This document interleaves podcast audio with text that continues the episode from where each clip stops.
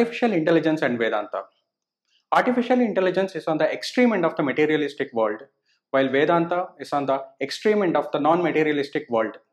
What has Vedanta got to do in artificial intelligence? Let's try and understand. First, let's try to understand what Vedanta and artificial intelligence at a very broad level. Vedanta. Veda plus Anta. Veda means the knowledge and Anta means the end portions. So Vedanta literally means the knowledge of the Vedas which are present at the end portion. There are four Vedas Rig Veda, Veda, Sama Veda, and Atharva Veda. Each Veda is further divided into four sections Samhite, Brahmana, Aranyaka, and Upanishads. These Upanishads, which are at the end portions of the Vedas, are called as Vedanta. There are many number of Upanishads. Out of them, 10 Upanishads are considered as major Upanishads. Understanding of these 10 Upanishads will help in understanding of the ultimate reality and thereby attainment of the self-realization, which is the end goal of the Vedanta. Now let's move on to artificial intelligence. Artificial intelligence is the most buzzword these days. Artificial intelligence is being heard in each and every field. You search some words in Google, it ranks the suggestion based on artificial intelligence. The YouTube videos that are exclusively shown to you is based on artificial intelligence. From the simple word search to the complex self-driving car, everything is driven by artificial intelligence. So what does this artificial intelligence is? Artificial intelligence is a broad branch that exists within the computer science. The end goal of the artificial intelligence is to create a machine that can think intelligently and act independently just like the human beings do. Just like we communicate through our language, artificial intelligence has natural language processing and speech recognition. Just like the human beings see through the eyes, artificial intelligence has computer vision and image processing.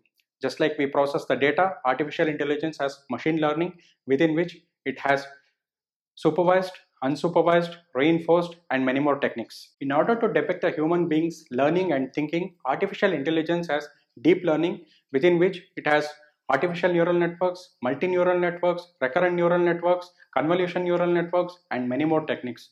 All these different techniques fall under a single umbrella of artificial intelligence. Using all these different techniques, you try and create a machine that can think and function like the human beings. In spite of major work in artificial intelligence, artificial intelligence is nowhere matched to the intelligence and thinking of the human beings. As the famous philosopher John R. Searle puts in his thought experiment of Chinese room. What is this Chinese room experiment? Let's try and understand in this way.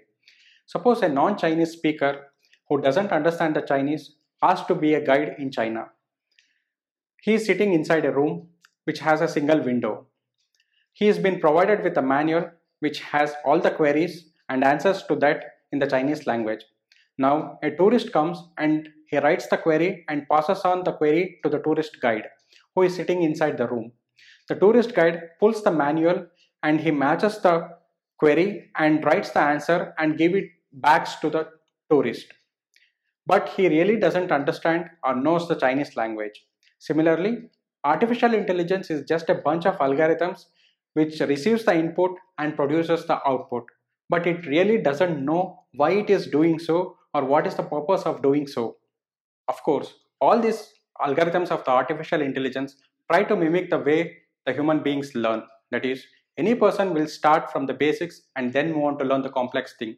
Suppose a person wants to learn about the calculus, first he needs to learn about the numbers, then addition, then subtraction, and then he can move on to the learning of calculus. Same approach is also taken in artificial intelligence. That is, artificial intelligence is given with a set of training data and with each data passes on, it tries to learn. There is this famous statement among the engineers that is junk in and junk out. If you give the junk as an input, the output will also be junk. Artificial intelligence really cannot differentiate between the junk input and the valid input. But actually, if we carefully observe, human beings just doesn't learn. Before learning, we cognize an object. Take an example, a mother trying to teach the kid about an apple. The mother shows an apple. The kid registers a solid 3D object, a solid red colored 3D objects in its brain and then moves on to learn about the apple. But how actually the cognition occurs? The most general answer from the neuroscience is that the light falls on an object, the reflected light falls on the eyes. The photoreceptor cells within the eyes pick those signals and pass it on to the visual circuitry of the brain. The visual circuitry of the brain processes those signals and the cognition occurs. Of course, this is the most general way of answering, but there is a whole lot of complex neurological process that occurs within the brain in order to recognize an object. This is the general way in which all the other senses also recognize. For example, the auditory signals falls on the ears, those are passed into the auditory circuitry of the brain and the words are cognized. Now, imagine that you are sitting in a classroom and a lecture is in progress. Most of the times, or many of the times, we miss certain words or certain sentences or maybe the complete lecture itself. Take another example where a person who is supposed to undergo a trial for the criminal charges is walking on the street. From the other end of the street, another person shouts his name, but the person simply walks.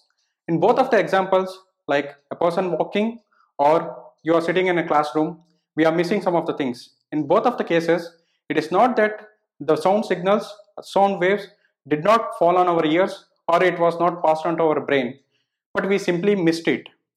Or it cannot be just brushed off saying that it is a lack of attention problem.